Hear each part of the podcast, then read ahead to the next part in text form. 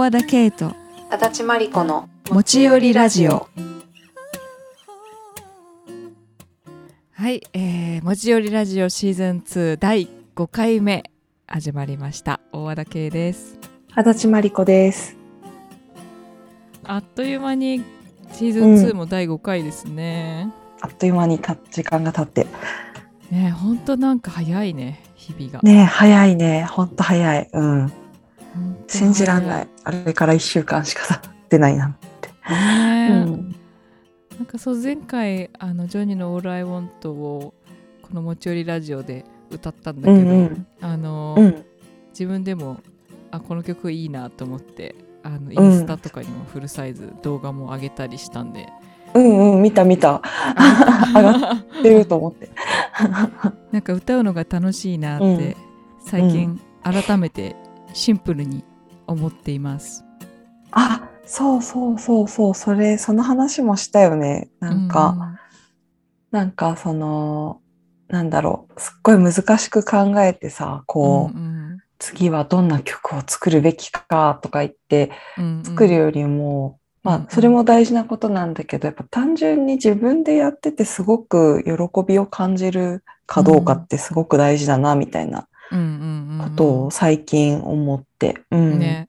そうそう。まりこちゃんも前の持ち寄りでもそう言ってたし、なんか私ももともと楽しくて仕方なくてやってたのにこう次もっといいのうんうん。絶対作るぞとか、意気込みすぎちゃって、考えすぎちゃってわけわかんなくなっていったりね、いやそうなの。本当そう。書くこともそう。もう、ね、絵を描くことも文章を書くことも本当一緒だなってすごい最近ケイちゃんと喋っててうん。気づいたかな。ううん。うんうんん。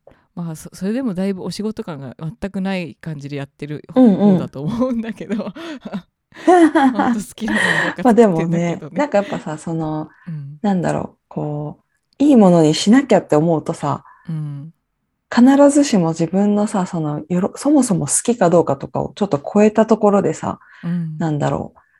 頑張ったりするじゃん。そうだよね。いいものを作らなきゃみたいになるとさ。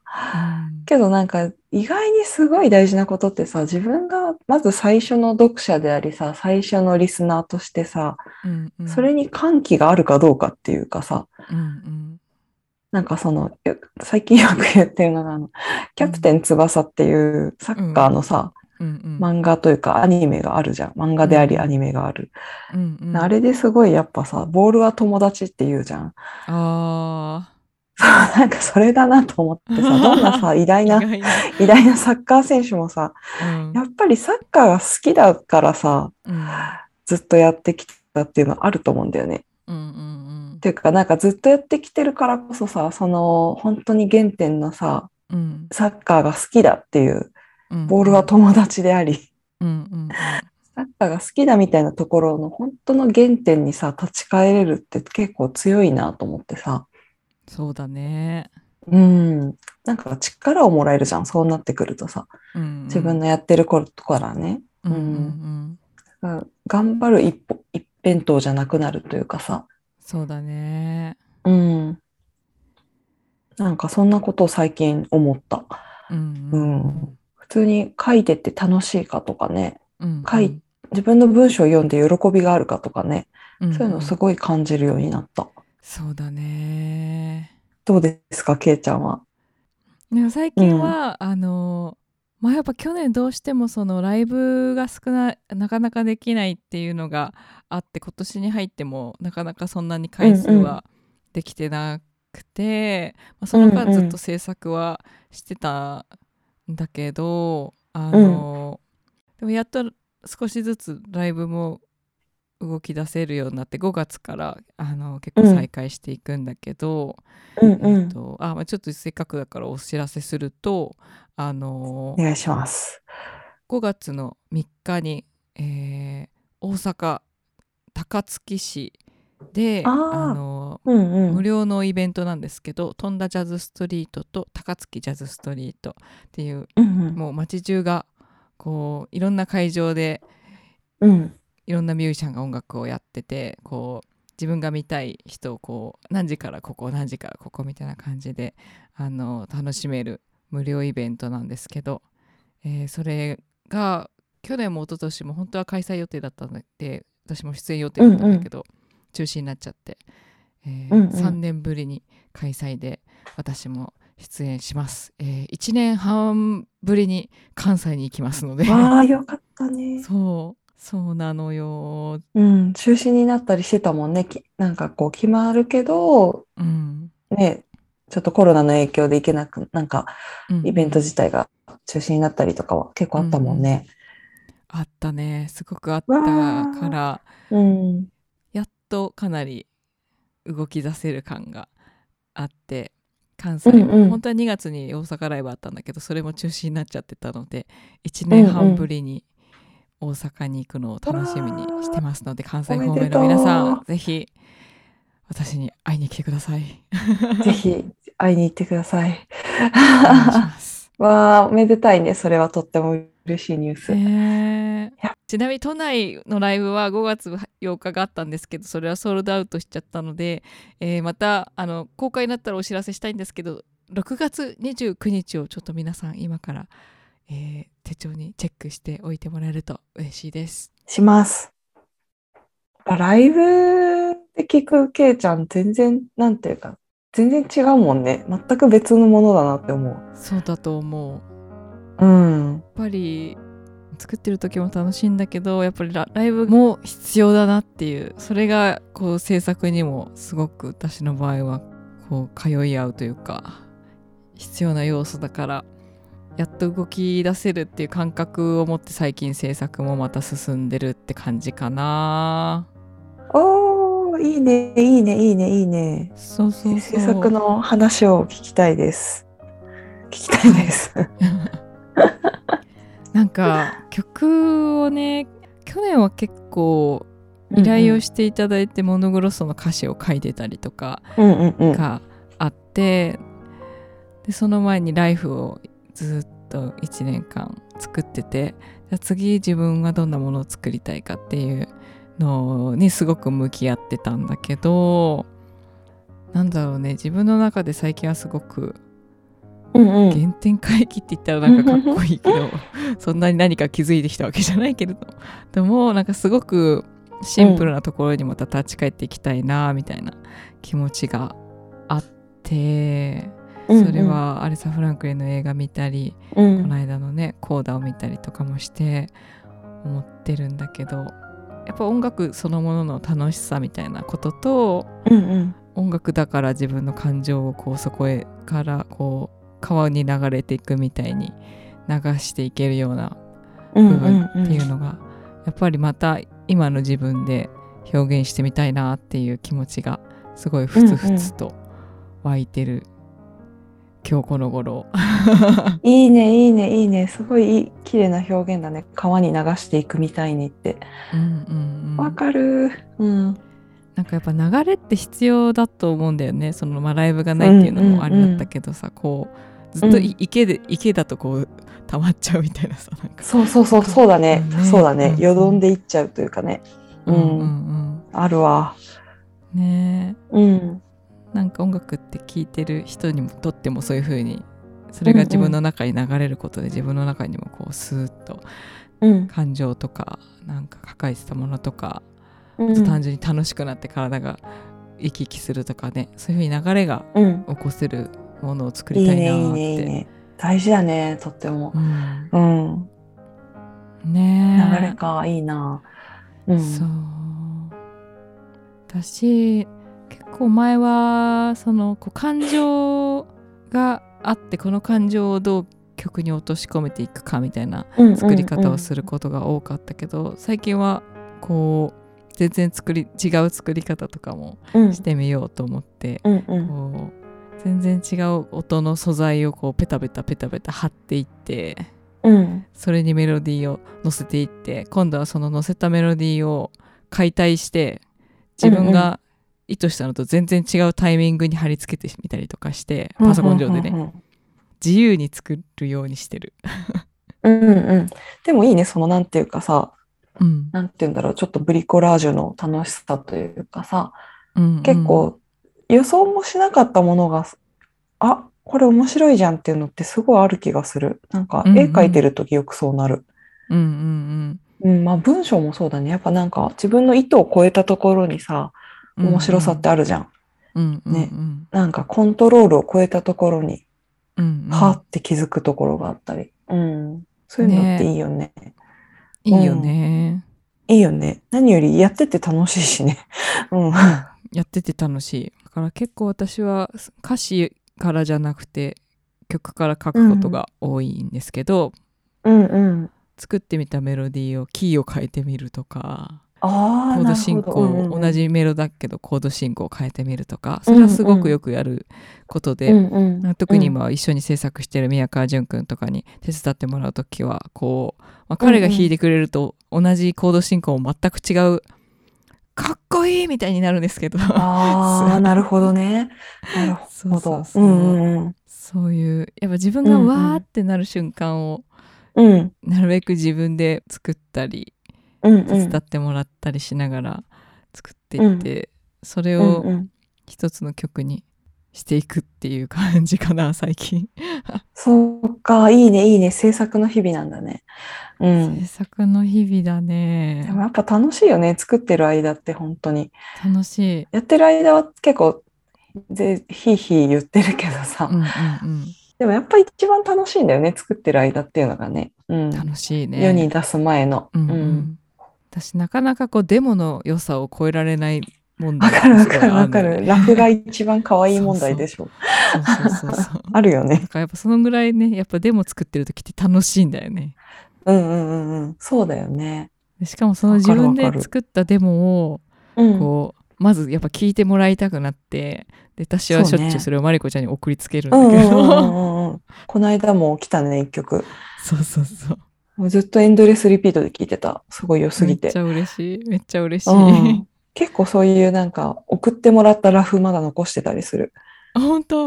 うん。結構昔のやつとかね。うん。えー、嬉しい、いやなんかそれですごいなんか私的にはめっちゃいいって思ってるけど私だけかもしれないみたいな気持ちになるからこうどうかなって言って送りつけていいねって言ってもらう、うんうんうん。もらいたがる もらいたがってしまうわかる。まあ、欲しがってしまう互い様だよね、これは。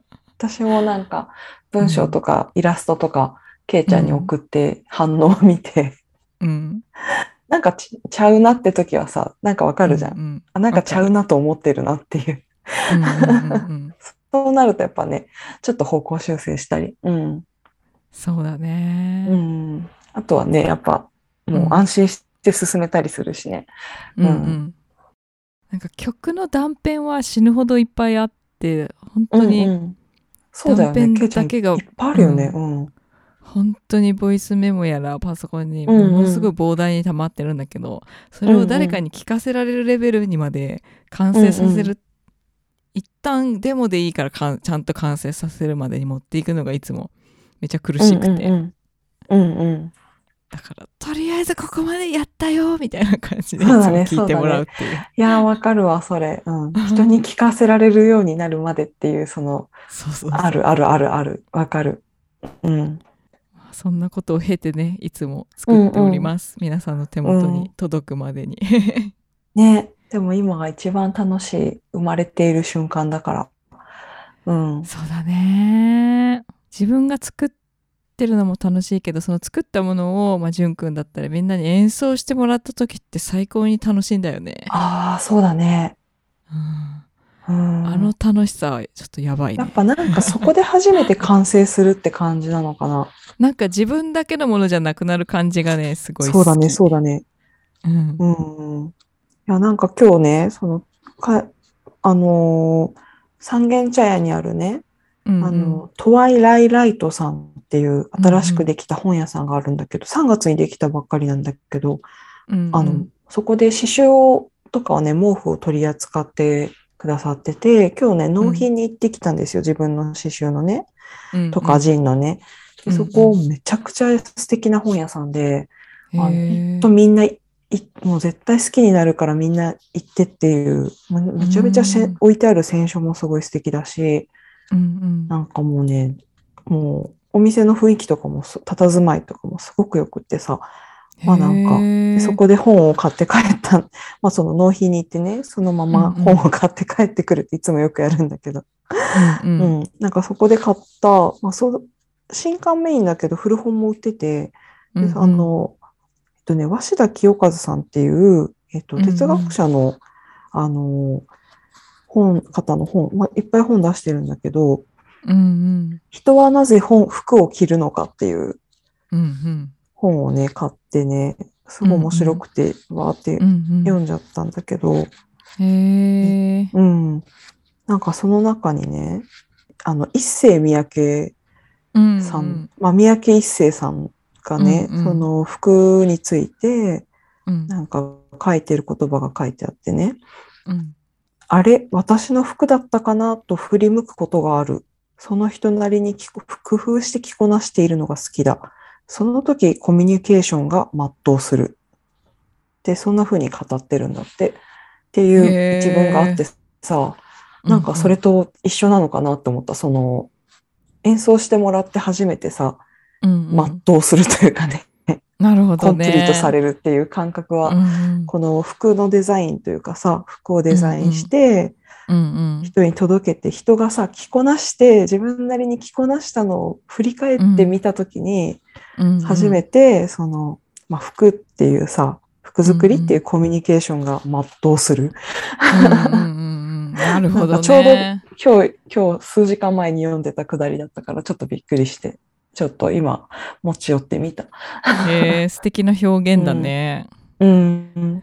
なるほどな。ね。なんかミュージシャンと演奏しててそれをまあライブなり録音レコーディングなりしてる時うんうんうん。のあの感じってこううん。ミュージシャンとのコミュニケーションが確かに全うして、なんかもう自分の中にあったものが本当に外に出て、なんかこう色や形やうん、質量を帯びたっていう感覚がすごい強くて、でもそこだけじゃまだ終わらなくてやっぱ最終的にお客さん聞いて。もらった時がやっぱ一番うんうん全うした感が、最終コンプリート。うん最終コンプリート感はそこかもな。うんうんうんそうだね。だからやっぱライブが、ライブっていうのはさ、そのコンプリートされてる状態をさ、ダイレクトに味わえる、リアルタイムで味わえる場所だよね。そうだねでもなんかそれもだし、こう音源になって流れてる、うんうんうんお店で流れてるとか、そうね、そうね。もうすごい。いその感じあるなんかうん。こう、まあ、よくいお世話になってるお店でかけてくれるとかあとたまたま、うんたまたま流れてきくる時とかがあって、うんうんうんうん。そういう時が一番なんかそれすごくない？うん。なんかあそうままさにそうかも全うしうん。コミュニケーションが全うしたって感覚が一番なるかも。ね。いやー、す優ごいね。先かなんかでたまたま流れてきた時があって、うん。それすごくない？みたいな、うんすごいよね。あれ、私の曲じゃんみたいなことでしょ？そうそうそうそうそうそう。すごいな私がさ、電車の中で毛布読んでる人見つけた、見た瞬間ってことでしょ？そうそうそうそう。衝撃だよね。衝撃だよね。どうなっちゃうかな？震えるかも。震 震ええるよてね。声かけていいのかどうか。っていう瞬間ってわけだよね。読んでるねみたいな。そうそうそうそう。うん。すごいよやねそれはすごいね。優先で自分の曲がたまたま流れてくるって。うん。うん。それとかあとやっぱライブしてる時ってこう自分はステージ側にいてこうお客さんと自分が割と走走ってるっていう感覚があるから割と人間と人間っていう感じがすごい強いんだけどうんこうんうん。うそういう録音物になった時とかあとうん。この間モンドグロッソのはいはいはい。ライブに行ったんだけど、まあ、ライブっていうか、うんうんあの私あのモンドグロッソのアルバムあの2月にリリースした新しいアルバム「ビッグワールド」っていうアルバムで、うん私は作詞や作曲今日作曲でコプロデュースっていうありがたい。クレジットもしていただいて、うんあの全体たくさん関わらせてもらったんだけど、うんでそのアルバムのリリースパーティーみたいな感じで渋谷のウームってクラブで、うんうんうん。夜中に夜の11時スタートぐらいな感じでうんうん。久しぶりに深夜イベント行って、うん。あのまあ、モンドグロッソってもう今はあの大沢慎一さんの一人プロジェクトなので基本ライブっていうのはあんまりなくて大沢さんはすごい DJ としてもうすごい活躍してるからこううん。長さん自身が今回の自分の曲やこれ最近うん。とかこれまでのモンドグロッソの曲をこううん。ミックスして自分で DJ してそこにこう映像 VJ うんうんうん。とこう合わさっていくっていうイベントだったんだけど、うんうんでこう、うん。私が作詞させてもらった「偽りのシンパシー」って曲とうか、んうんうん。あと今回の新しいアルバム入ってる「最後の心臓」とか「クリプト」って曲とかがこう自分もフロアにいてお客さんに混ざって、こうその曲が流れてきた時、お客さんが「ふー」みたいなまあちょっとコロナだからうんうんうんまあ声出さないけど、こう、うんあ偽りのシンパシー来たみたいな感じでわーってお客さんが踊り出すみたいなさなかにいて、うんうんすごいなんか不思議な感覚だった。そうだねそうだねそうだねなんか自分は自分のライブに入れないじゃん。うんうんうんうん けどそう自分が書いた言葉とか、うんうんまあ、すごい長い時間一緒に制作してきたから、うすごい愛着うんある楽曲が多いから、モンドグロスは、うんうんうん。まあ作り手側としてお客さんの中にまみれて、お客さんがこう踊ったりテンション上がってるのを見るっていうのはすごい嬉しかった。そうだね。それはすごい感動するね。うん。ていうか不思議な気分だね。確かに。感動を伴う不思議な気分。すごい不思議だった。うんいや面白いなと思って、うん。でもそうやってやっぱこう誰かの何かと誰かの日々とかにそうやって溶け込んでこうんうん。うなんだろう。本当にまさにさっきのねみ三宅一生さんが言ってたみたいにそうやってアレンジされてさ、こう着こなしてるみたいなさ、うんうんうんそれってやっぱり嬉しいよね。一番嬉しい、ね、そうだね。うんうんううん。いやそうだそうだよ。うん。そう思ねううん。でそれをたまたま知るっていうのがいいよね なんかね。えそうだね。たまたま知るっていいよね。うん。それはすごいことだよね。たまたま入った本屋さんで毛布をこう手に取って見てる人とかいたらそうそうそうそうそうそうそう。そう見てる見てるみたいなさ、それはもうねはうんあってなるね。うん。なるよね。うん。ねえ、ちょっとそういう、なんて言うんだろうね、奇跡の瞬間みたいなのってさ、うんうん。実際起こると本当に鳥肌立って、わーってなるよね。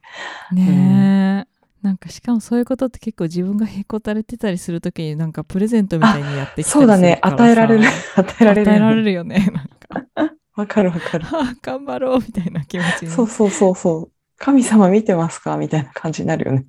なるね。ちょうどいいところで餌をそうそうそうそう 与えられました、みたいになるよね。ありがたいわ、うん。まあ、そうなる日を楽しみにしながら今も制作に励んでおります、ねえ、楽しみです、私もとっても。楽しみにしててくださいまあでも結構ねこの持ち寄りで話したことからのイメージとかもね、結構曲に今今んとこ影響をもらってる気がするやってよかのったね、で持ち寄り。ね やってよかった、やってよかった。とうん。あこれもしかしてみたいにうん。思うものができるかもしれないわかんないけどそうね、そうね。なんか自分らがさ、掘り始めた井戸でさ、水が出てきたみたいな感あじだね。そうそうそう本当そうあ水出たみたいいな。そうそうそう穴、とりあえず穴そう掘り出したら水が出てきたみたいなね。そうだね本当とりあえずと掘ってみるの大事だよねそうそうそうそう。温泉出るかもしれないしね。そうそうそうそう 水出てきたみたいな。ねえ。そうだよねねえ別にそのために始めたわけじゃないもんね、これね。全然とりあえず土掘り始めたら、うんみたいな感じだったもんね。うん。そうそうそううん。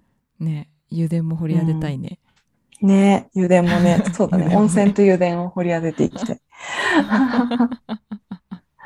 うん。まあまあいつものトークですけどあ、そうですね。ほぼ電話っていう。そうだね そういえばお手紙もね、実はちょこちょこいただいてるんであすよりがとうございま本す。当にありがとうございます癒される。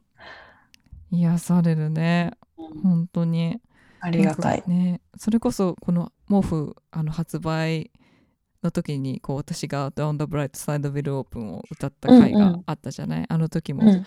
あのレターいただいて、うんうん。ほん本当にこの曲に何度救われたか分かりませんっていう風になレターもいただいたり、でもなんかそこにもねすごい素敵なことが書いてあって、うん。音楽と言葉って見えている風景を一変させる力があるなと思います私は毎日同じことの繰り返しで大人になるってこういうことなのかと色あせていくような日々の中にいました。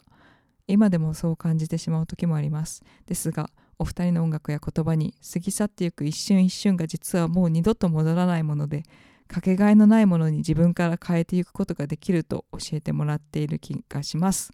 いつもありがとうございます。っていうメッセージ。なんて素敵なお便りなんでしょうか。ねえなんて素敵な文章を書かれる方なんでしょうか。本当ですよもうそれはそうやって受け取ってくれているあなあなたが素敵なんです、そうそうそうそうそうそう、本本当に当にそう。うんうん。美しい文章でした。ありがとうございます。本当に美しい文章ありがとうございますうん。他にもねこのうん。私たちの、まあ、そのドア on the bright side of the open がこう共作うんうん。実は共作でっていう話を受けて、こうそれも素敵でしたが「You are my love」も大好き。特あーありにがとうございます。特に「In this whole strange world」とか「Make my day」「Make my night」とかすごい表現で持っていかれます。みたいなお便りもいただいて。そうあの「You are my love」っていう私がアポロシアターで歌ってきた曲も実はマリコちゃんの歌詞を元に作って共作の歌だったんですよ、そうなんですよ。うん。そうそうそうこの曲も改めて聴いてくださってありがとうございます、ぜひね、ありがたいですね。いやでもこの曲もすごいなんかなんか景色がう浮かんだんだよね、なんか私実は普段はね詩先じゃなくて大体曲を先に作ってそこから歌詞を書いていくんだけど、あ、そうなの？うん。そう知らなかった。うん。実はほとんどそうなんだけど、うんうんまあマリコちゃんと共作してる曲はうんこう、もうそれこそ「ドア on the bright side of the rope」なんてこう間違った電車に乗っちゃってもさってメモに書いてあったからそのまま、うんそれをそのまま歌ったみたいな。うんうんうん。そうそうだったね、そうだったね。そうそうそうすごい早かったもんね。曲をつけたとか言って。そうだね。え、もう？みたいな。うん。だからそういう本当に詩の言葉のままにメロディーをつけている。うんうん。なるほど。そうそうそう。そうなんですよ。You are my love も本当にそんな感じで、うんうんうん結構これもすぐそう言葉この言葉をどう響かせたいかみたいな感じでメロディーをうんうん乗せてったみたいな。なるほど。あれいいよね、あの曲。壮大なラブソングというかね。うんそうだね。大事な曲です、私も。うんうん。ねやっぱアポロシアターで歌ってきたこともすごくいつも景色が浮かぶ曲です、えー久しぶりにここで一曲かけて聴いていただこうかなと思います。アルバム「タッチングソウルズから「You are my love」You are my love my sense of wonder. You call me just as I say I gave up. Or did you know about that?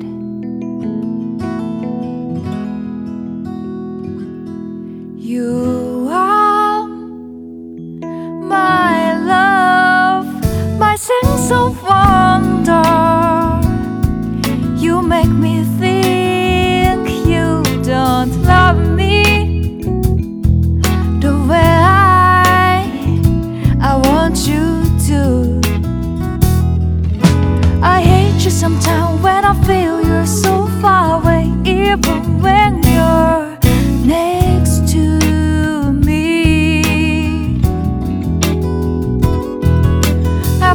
Sometimes you forget about me, but sometimes I look inside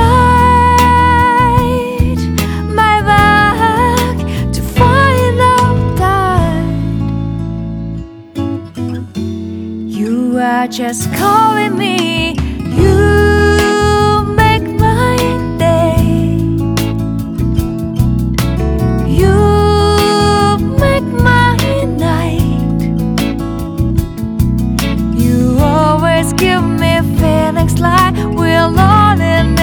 treasure.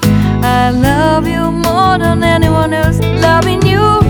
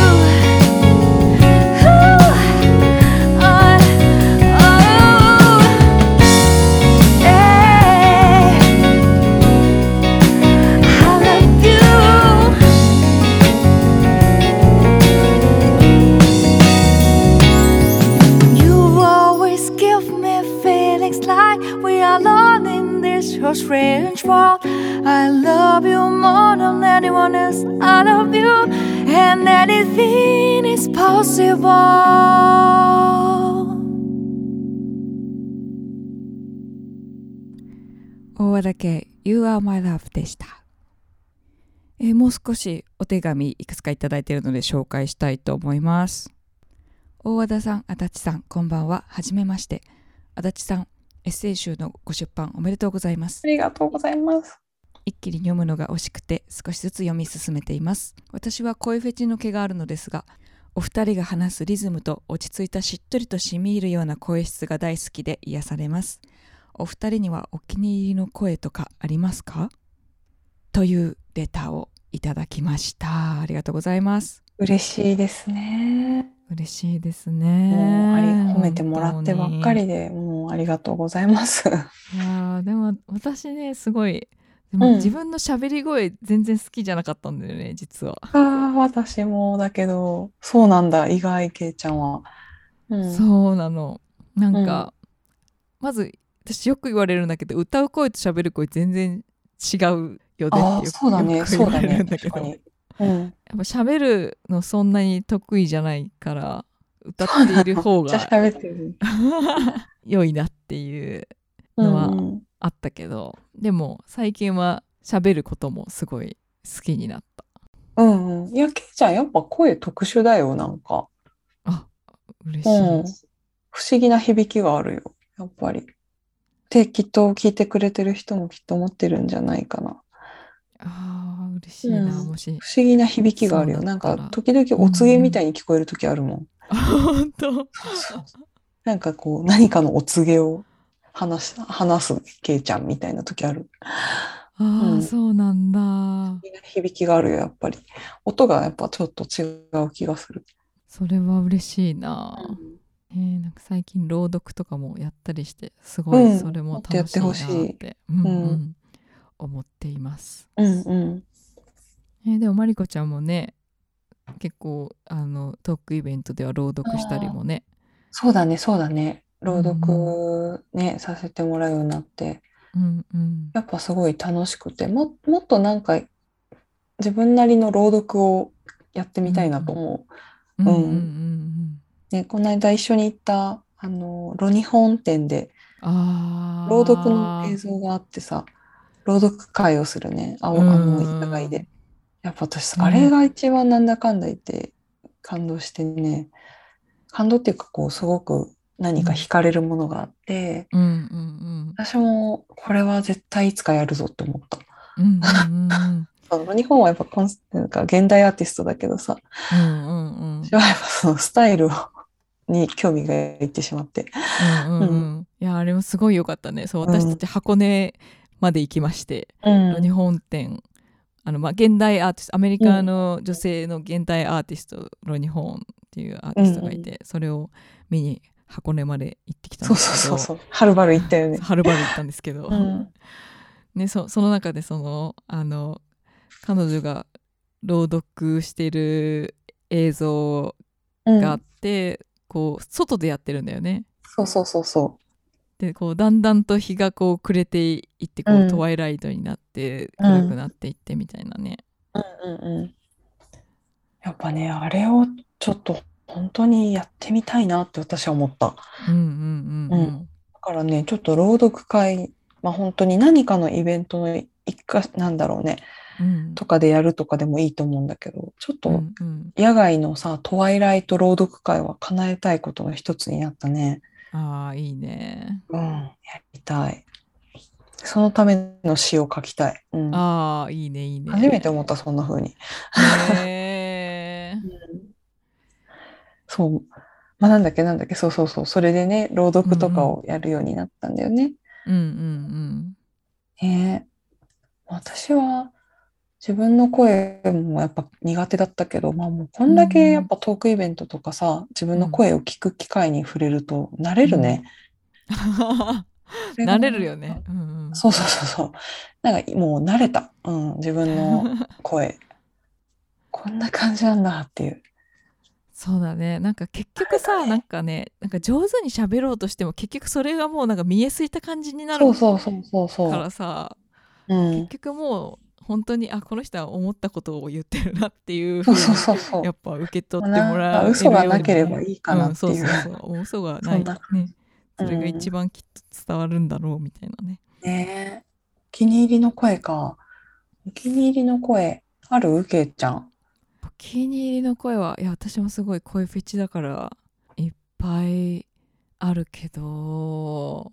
最近だと、とかある、うんイエバっていうシンガーがいるんだけどイエバのまあもう歌歌声だけどねうんうんイエバの声はすごいスペシうん。ャルだ。なーって思ってるな聞いてみよう。うんぜひ聞いてみてほしいし、なんかね、歌がもう祈りみたいな感じなんだよね 歌い手もすごいいろんなタイプの歌い手がいると思うけど、こう彼女の歌っていい意味で大衆に向かってないっていうかすごいなんか自分との対話を見せてくれてるみたいなああ、なるほどね。うんうん。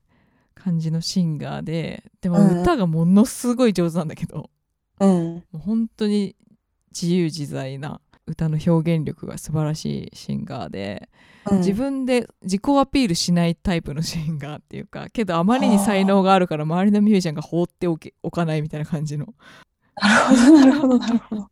ちょっとここの人は世に出さないとあかんみたいな感じでみんなに。使命感を感じるやつね。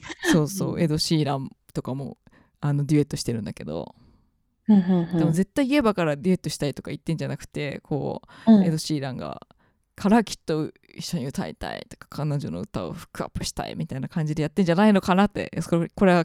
あの事実確認してないですけどそういう感じのなんじゃないかなって思ってる、うん。そういううん特別な。声だな、ねうん。マリコちゃんはそう最近この声がとかある？いやーなんかね、私、声フェチとかは正直あんまりうん。認識したことないんだけどさ、うんうん。最近私あの、アニメ呪術廻戦を、うんうん。映画を見に行って、うんうん。なんかね、突如また一気読み始めて、漫画をね、19巻まで出てるんだけど、うんうん。19巻とゼロっていう前夜前日談みたいなのがあってさ、原点みたいな。うんうん。10冊をさ、1日でドワーって読んじゃって、まあちょっとその、ちょっとね、ちょっと疲れ果ててさ、何にもできない時があってさ、うん。そんな時もなんかこう、読むじゃん、そういう時って。読むね。わかるわかる。読みするじゃん。うんうん。でまあその、まあ妹とかがすごい好きだって言っててさ、うんうん。で、最近周りの人が読んでるっていうのを聞いて、うんうん。あ、じゃあ私も読んでみようかなと思って、こう一気読みを始めて、うんうん。まあ一気読みする気なかったんだけど、結果一気読みしちゃって、うんうん。で、まあまあジャンプで連載してる漫画だからさ、やっぱ面白いわけさ、なるほどね。物語としてね、うんうん。もあの運び方とかがね。うんうん。で、気づけば映画館に行ってて、気づけば映画、まあキングヌーが好きだからさ、ああそうだよキンねグヌーが主題歌をね、2曲書いてるんだけど、うんうん。まあそれも映画館で聴いてみたかったし、うんうんうん。で、そのね、その主人公、その、その作品のね、主人公、なんか、うん。漫画本編の主人公はまた別なんだけど、うんうん。その原点となるゼロ、うんうん呪術廻戦ゼロっていうのの、うんあの主人公の乙骨裕太くんっていう人が主人公、ちょっとあのストーリーを説明するのがめちゃくちゃ苦手なので、うん皆様どうぞジャンプの方を見ていただければと思うんですけども、あの、まあなんか呪術とかね、うん。あの、ちょっとまあ、なんていうのかな、SF、なんていうんだろう、あれは。まあちょっとファンタジー要素もある漫画なんだよね。うんうんそのまあ主人公の、その、乙骨くんの声をやってるのが、うんうん。あの、後で知ったんだけど、あの、エヴァンゲリオンのシンジ君あをやっている尾形。さんあはいはいはい。その尾形さんがやってたんだけど、なんかね、その、うんうん。私多分なんかす何が好きかって言われたら、女性声優が男性の声をやってるの結構好きかもしれない。ああまあ、名探偵コナンとかもさ、うんうんコナン君の声はさ、ね高山みなみさんそうだね女性がやっててさ、うんうんなんかその感じが好きなのかも。うん。あそれ面白いねうん。私もなんかこのお便りをいただいてね、初めて考えてみて自分の好きな声なんだろうと思って。いうんうんうんや、あ、そう、それはあるかもってちょっと思った。うん。うんへえうん。まあなんかその尾形さんの演技がね、すごかったな。なんか不安だったり葛藤だったり、うんうん。あの、まあ一つの作品の中で主人公がどんどん変化していくんだけど、うんうん。なんかね、その演技がすごい素敵だったな。へえうん。いやなんかね、引き込まれちゃった。うん。尾形さんは素敵な声だよねね、そうそうそう。で、実際声として聞いてて気も、まあ、気、気持ちいいなって感じたんだようんうね。んうん。いやなんかこう声がまず素敵だし、うんなんか岡田さんの演技ってなんかもっとこの人が知りたくなるみたいななんかなんかいい意味の脆さみたいなさ、感じがあるよね。脆さとかね、うんうんあの、引き込まれ、弱さに引き込まれていくみたいなさ。うんうんだけど弱いだけじゃなくて、奥になんかありそうなさ。うんうんうん本当は隠し持ってるものがあるみたいなさうんう。んうんもっと知りたいって思わせるものがあるよね。あるねそういうのも含めてね、好きだなと思った。わかるわいでやーそのまあ、吹っ切れた時の変わり方とかがね、うんうんうんまた鮮やかで、ものすごい細かい調整だよね、それ。ねえ。声優さんって本当すごいなと思う。いや本当すごいなって思う。いや私も、ま、その声好きな声ありますかっていうので実はままず実は第一に浮かんだのはすごい私声優さんを本当にリスペクトしていて、うん。まあ、10代のうん。頃すごいアニメもたくさん見てたし、まあ、それこそ本当エヴァンゲリオンもめちゃくちゃ見てたからもうすごい声優さんってすごいなっていう,、もう大ファンだった声優さんもたくさんうんうん。いるしね。でもなんかすごい日本のカルチャーとしてなんかすごい独特なものでもあるなと思うしね、なんか。そうだよね。声優さんの世界というかね。海外のアニメや、そういう吹き替え系って結構その声優さんっていうか本当役者さんがそうだね。やってるのが多分分多くって、そうだね。うん。このアニメとかに特化してる声優さんっていうのはなんか本当に職人っぽい、うんそう職人技だよねもう完全にね、本当にそう思ねちょっとう。うんうんうんすごい自分の考えたことのない質問ですごい面白かったでね、ちすょっと面白い質問でした。うんあありがとうございます。りがとうございますぜひ引き続き皆さんからの持ち寄りレターお待ちしております。はい、そんなわけで持ち寄りラジオシーズン2第5回今日も、まあ、かなり雑談感がいつものねいつも電話な感じがな感じでしたがまた来週も、えー水曜日に更新しますので、えーお付き合いいただけたらと思います。えーそれでは大和田圭でした。足立真理子でしたありがとうごありがとうざいました。ございました